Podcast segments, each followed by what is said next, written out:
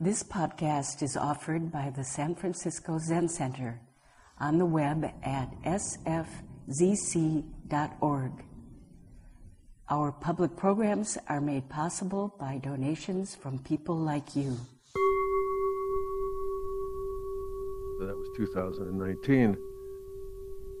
Since then, uh, according to Wallace Wells, things have improved considerably. Great news. He says, and he's not the only one who says this, that we are converting to green energy worldwide at a much faster rate than seemed possible just five years ago.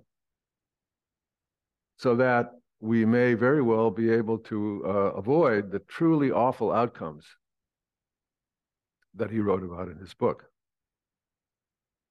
Now, it even seems possible that if we do a little better than we're now doing, we actually could get to zero emissions by 2050, which is the current goal. And even if we didn't improve and sort of went along as we're going now, we might get there by 2070. And so this is what Wallace Wells, with his guest on the show, a really great climate scientist named Kate Marvel, that's what they were saying in the podcast. Of course, uh, we all know that where there's good news, there's bad news.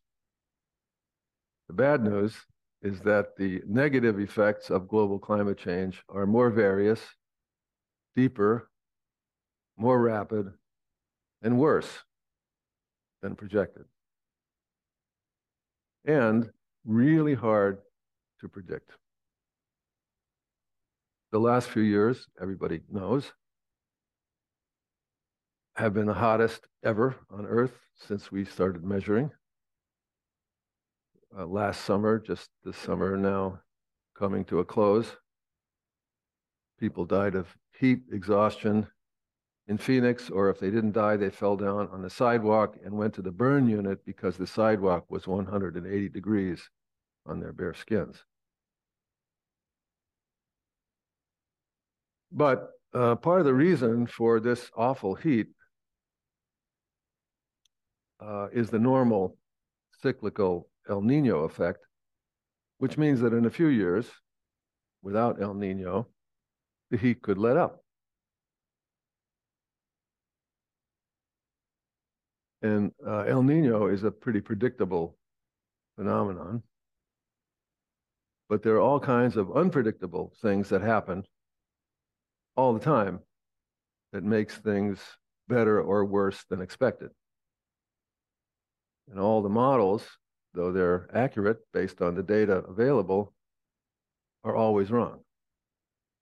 Of course, one way or the other. This reminds me of an amazing experience I had years ago when I first got a car with a computer in it. The car was so smart, it could tell me how many miles I could go on the amount of gas I had in my tank. And one time I was driving to Tassajara, and I was really confident because as I started up the 14 mile Tassajara Road, the computer said I had a range of something like 100 miles, no problem. But after driving up the steep mountain road for about five or six miles, suddenly the computer had a drastic change of heart. and it said, You have a range of whatever it was, 25 miles. And I was shocked. What is wrong with this computer? Why is it so fickle?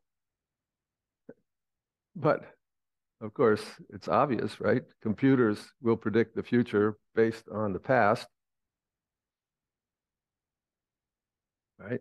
And my computer was uh, in the car was accurately projecting a future that would have occurred if the pattern of the past had remained the same. But the pattern of the past never remains the same because time is alive. It's not mathematical, it's living. and unexpected things are always happening to make things better or worse. And we found this out to our great consternation during COVID. We had all kinds of information giving us a snapshot of a probable future based on available data. But it was like your head was spinning because the snapshot is immediately succeeded by the next snapshot because there's more data always, every day. All snapshots are momentary and essentially imaginary. And the more snapshots you take, the more you know. And the more you know, the clearer it becomes that there's really a lot you don't know. Because nothing ever stays the same. And because nothing ever stays the same, nothing is predictable. That is a wonderful thing, but it's also deeply uncomfortable. So on the podcast, Kate Marvel was saying that the truest and probably most difficult thing about global climate change is the uncertainty.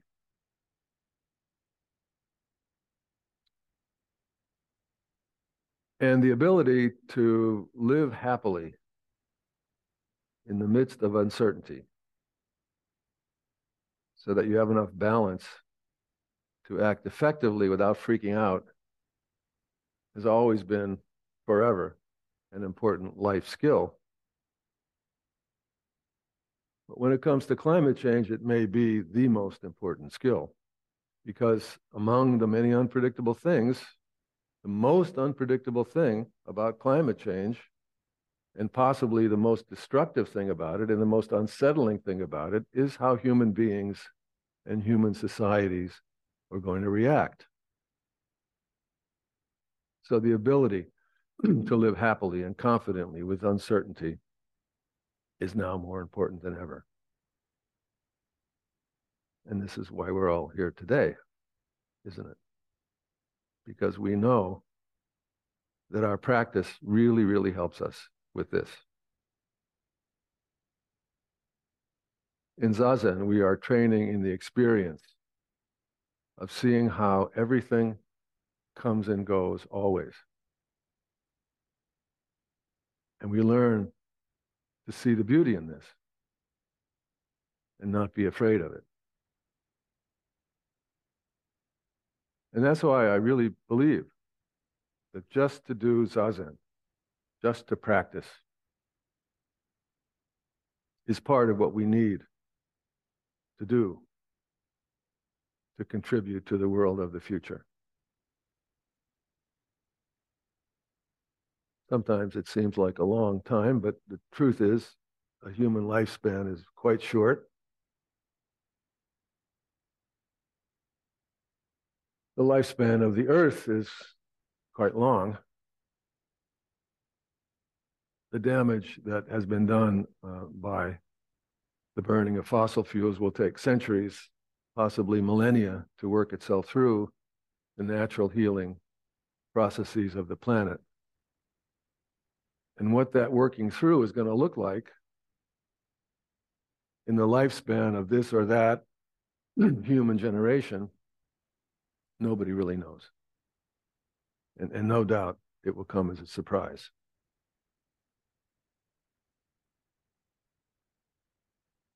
I think we could, with justice, uh, blame some people for this.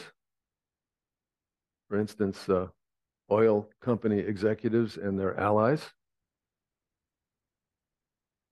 who knew the science but willfully obscured it and are still to protect their businesses dragging their feet not really cooperating as they should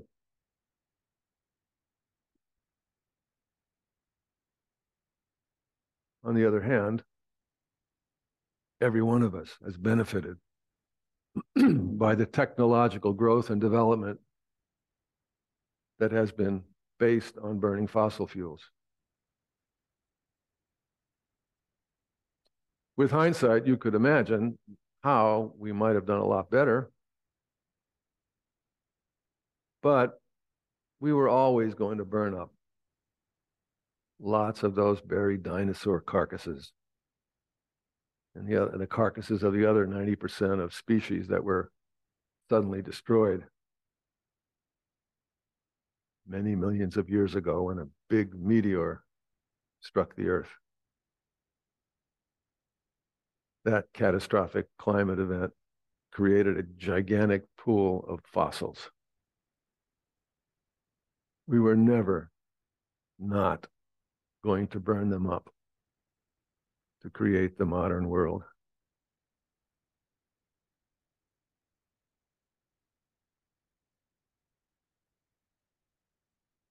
But amid all the uncertainty and fatalism, one thing is very clear.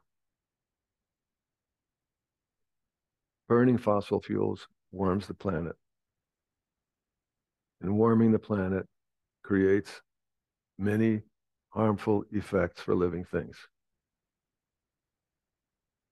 So we really do have to get to zero emissions as quickly as we can. And although now no one who looks into this seriously can deny it, still, there are a lot of people who prefer not to look into it, who don't want to worry about it, and who would, if they were able, ignore it. I also would like to ignore it. I, I would love to not think about this. It's not the most pleasant thing to think about, and I apologize for instead of cheering you up, you know, talking about this grave matter. It's nice to think about other things, right?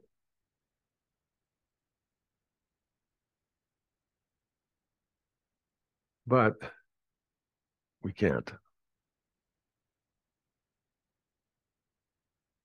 we have uh, a moral obligation to keep the pressure up on ourselves and our friends, and through us and them, on large companies and governments who can do the most to cause emissions reduction. And even though going to zero emissions won't necessarily noticeably in a short human lifespan change that much in terms of climate. It is going to immediately change things for the better. And everyone will notice because green fuel is clean, fossil fuel is dirty. It ruins the air, the water. It kills a lot of people and plants and animals. So, apart from carbon in the atmosphere, a green world is going to feel better, even if the summers are still hotter than we would like and there are still wildfires burning. And we human beings are going to feel a lot better. We're going to be healthier, we're going to be happier and we're going to be very proud of ourselves knowing we did the right thing. So, what I'm saying is that uh, thinking about the earth, appreciating the earth, is a crucial part of our practice.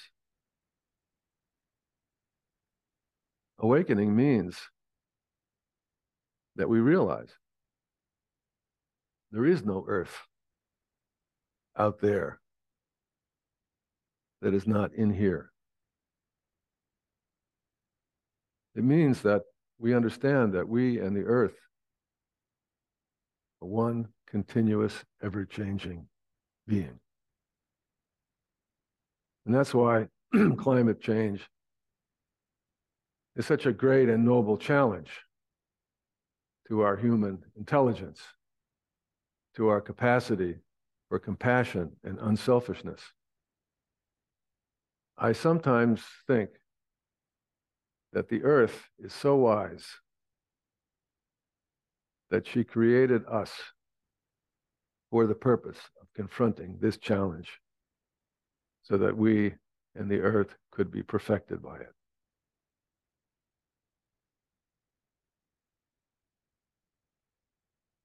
And although certainly he never heard of human caused climate change, the Buddha understood this very well. When he was on his enlightenment seat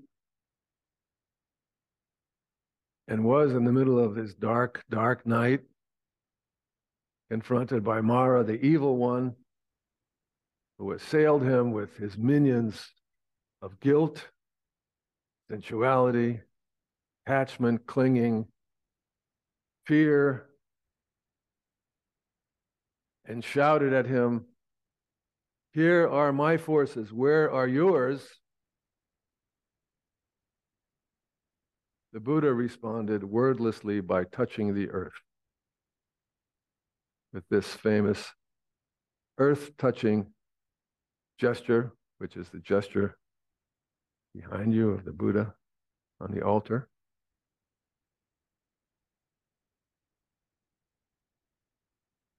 The Buddha was saying, The earth is my champion. The earth is my protector. I am the earth and the earth is me. And the earth made me to express awakening, compassion, and wisdom. That's why I'm here on this seat. And that's why nothing can defeat me. And at that moment, the earth shook and Mara ran away.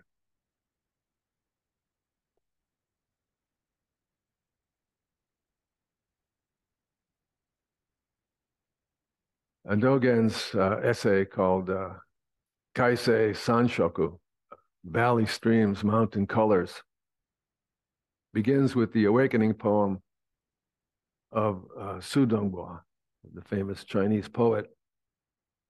A short poem. the sounds of the valley stream are his long, broad tongue. The forms of the mountain are his pure body. All night long, I hear the murmuring of myriad sutras. I'll explain this in the morning.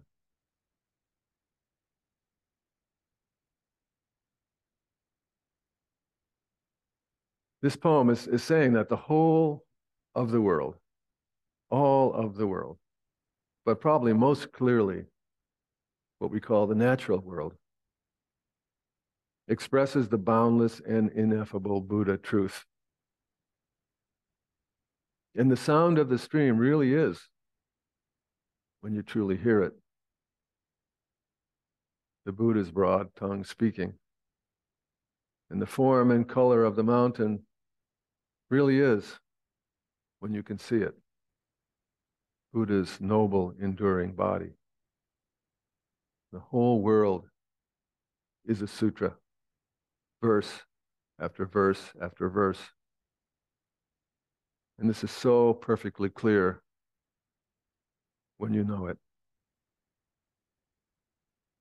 and impossible to explain. The earth is not just stuff waiting to be exploited, a mere backdrop to the human spectacle. This whole bright world is an expression of the deepest and inmost truth. And that's what makes it sacred and profound. And I think the reason that we in the Western world have been so reckless with the bounty of the earth is that we have insufficiently respected the earth. We haven't seen it for what it is. We've understood it as an object for our use.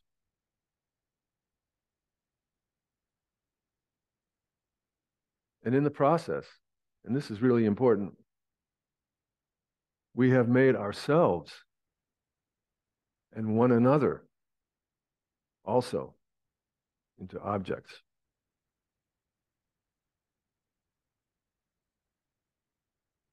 And that's why our individual brokenness, any one of us, and the gross historical and present injustices between us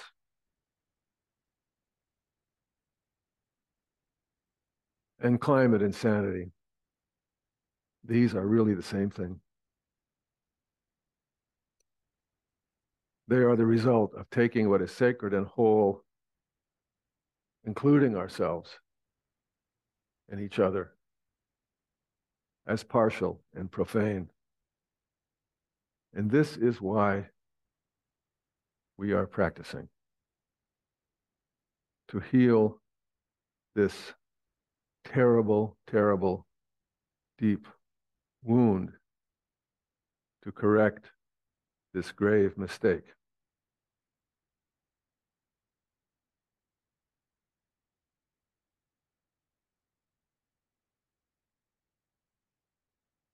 When you think about Dogen's understanding of Zazen, you realize he's telling us that Zazen is the great healing. Because when we sit in Zazen with faith and commitment, even if our Zazen is disturbed or messy, as it so often is, it doesn't matter. Just to sit is to enter into this great healing. In the moment of sitting, we are not objectifying ourselves. We're not objectifying one another or the world.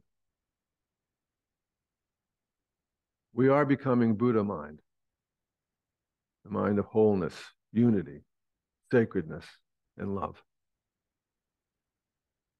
And when we live a life in which Zazen is central to our living,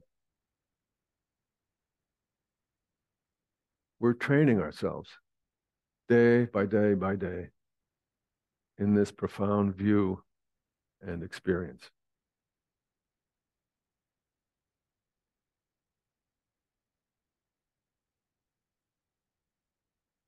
A couple of weeks ago, I, I was in Chicago at the World Parliament, the Parla- World Parliament of Religions.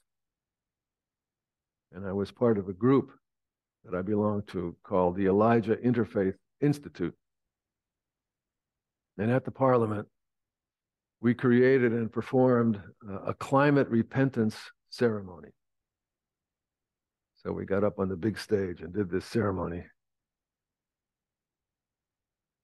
Repentance is an important practice in all religions, including non theistic religions like Buddhism. Repentance means to recognize errors, to deeply feel their painfulness with sorrow and grief, and based on that, to resolve to do better. And there were lots of us on the stage participating in this ceremony. Men and women, clergy from almost all religious traditions, all of us decked out in our regalia of many, many different colors from black to yellow to orange to gray and every color. But we all had the same feeling for the earth. So uh, I would like to actually practice a part of this ceremony with you this morning, if you would be willing. And if, if you're not willing, you can uh, try to ignore me and just breathe, breathe.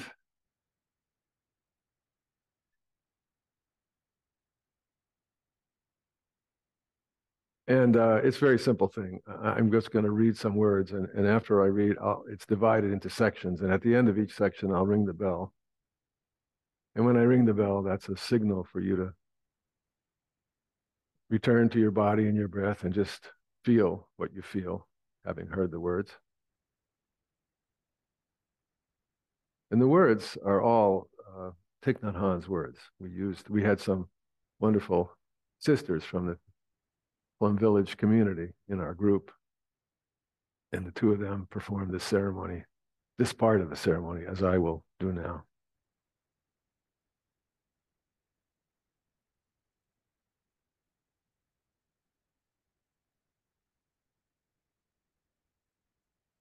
This beautiful, bounteous, life giving planet we call Earth has given birth to each one of us. And each one of us carries the earth within every cell of our body.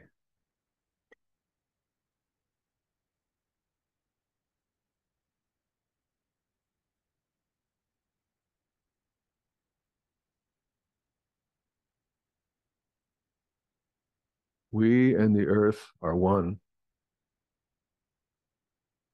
The earth is our mother, nourishing and protecting us in every moment, giving us air to breathe, fresh water to drink, food to eat, and healing herbs to cure us when we are sick. Every breath we inhale contains our planet's nitrogen, oxygen, water vapor, and trace elements.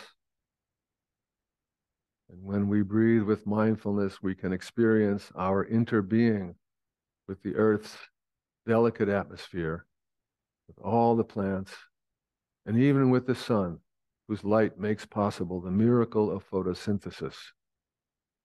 With every breath, we can experience communion. With every breath, we can savor the wonders of life. We need to change our way of thinking and seeing things. We need to realize that the earth is not just our environment. The earth is not something outside of us. Breathing with mindfulness and contemplating your body, you realize that you are the earth. You realize that your consciousness is also the consciousness of the earth. Look around you. What you see is not your environment, it is you.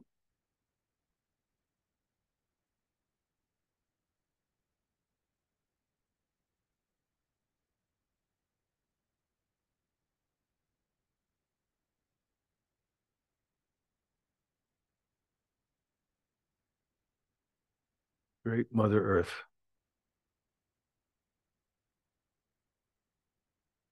Whatever nationality or culture we belong to, whatever religion we follow, whether we're Buddhists, Christians, Muslims, Jews, or atheists, we can all see that the earth is not inert matter. She is a great being who has herself given birth to many other great beings, including Buddhas and Bodhisattvas, prophets and saints, sons and daughters of God and humankind. The earth is a loving mother, nurturing and protecting all peoples and all species without discrimination. When you realize the earth is so much more than simply your environment, you'll be moved to protect her in the same way as you would yourself. This is the kind of awareness, the kind of awakening that we need. And the future of the planet depends on whether we're able to cultivate this insight or not. The earth and all species on earth are in real danger. Yet, if we can develop a deep relationship with the earth, we'll have enough love, strength, and awakening to change our way of life.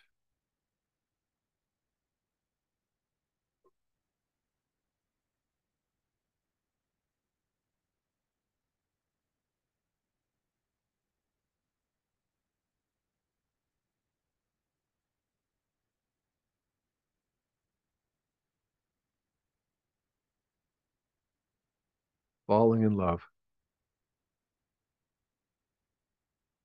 We can all experience a feeling of deep admiration and love when we see the great harmony, elegance, and beauty of the earth.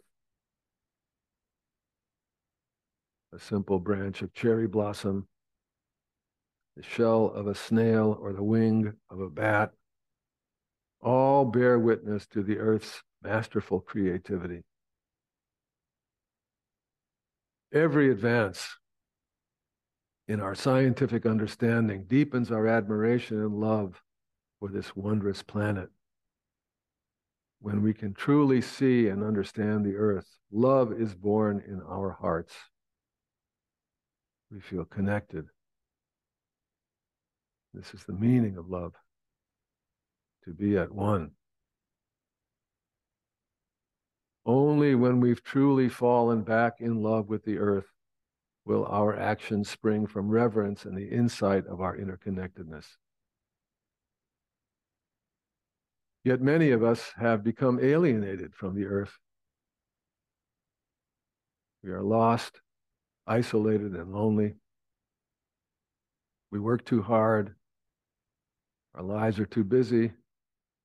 And we are restless and distracted, losing ourselves in consumption. But the earth is always there for us, offering us everything we need for our nourishment and healing the miraculous grain of corn, the refreshing stream, the fragrant forest, the majestic snow capped mountain peak, and the joyful birdsong at dawn.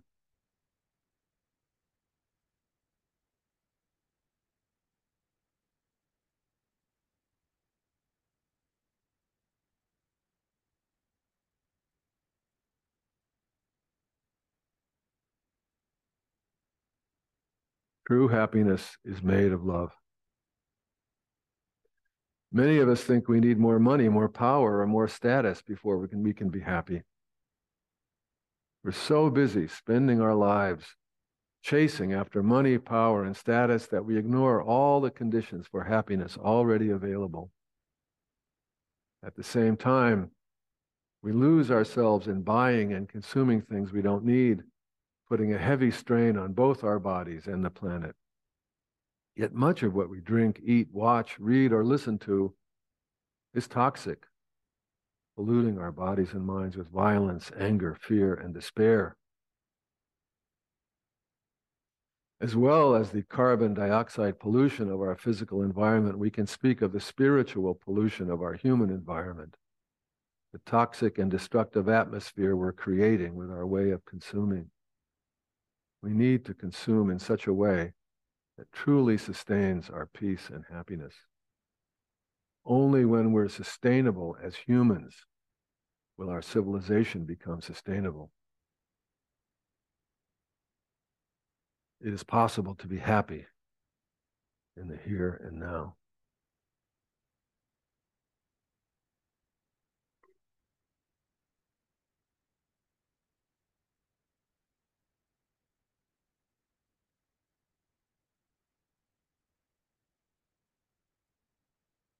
Bread in your hand is the body of the cosmos. We need to consume in such a way that keeps our compassion alive.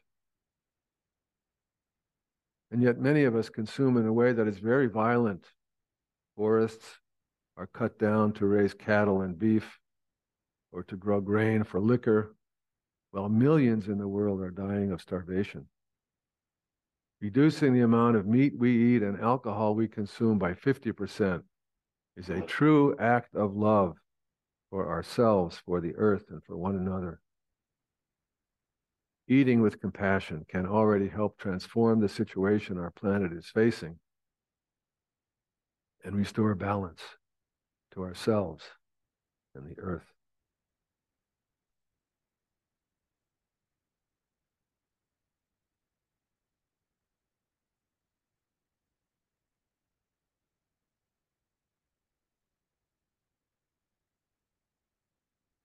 Nothing is more important than brotherhood and sisterhood.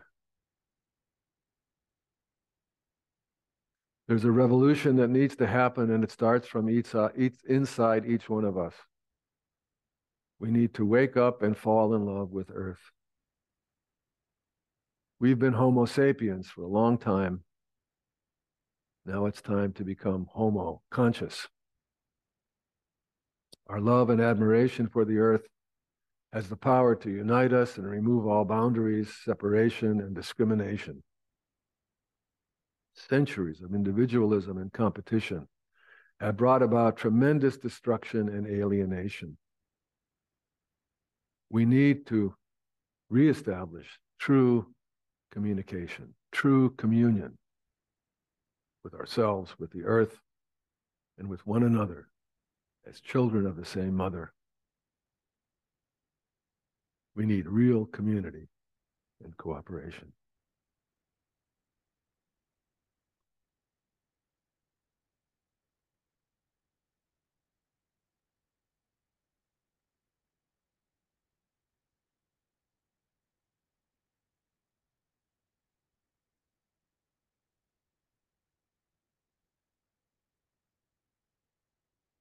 All civilizations are impermanent and must come to an end one day.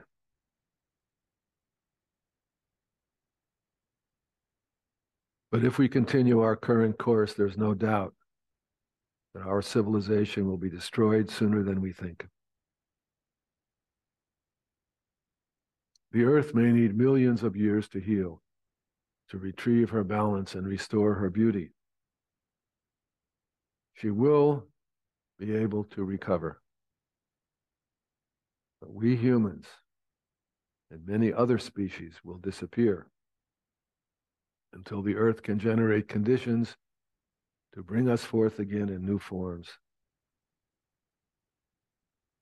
Once we can accept the impermanence of our civilization with peace, we will be liberated from our fear. Only then will we have the strength, awakening, and love we need to bring us together. Cherishing our precious earth, falling in love with the earth, is a matter of personal and collective happiness and survival.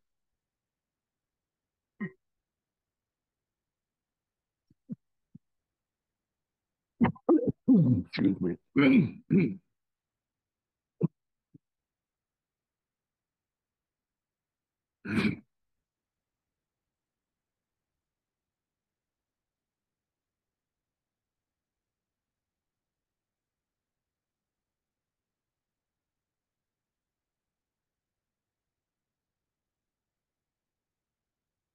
So there is no limit to the caring of a bodhisattva. So let's close today with a moment with a bell.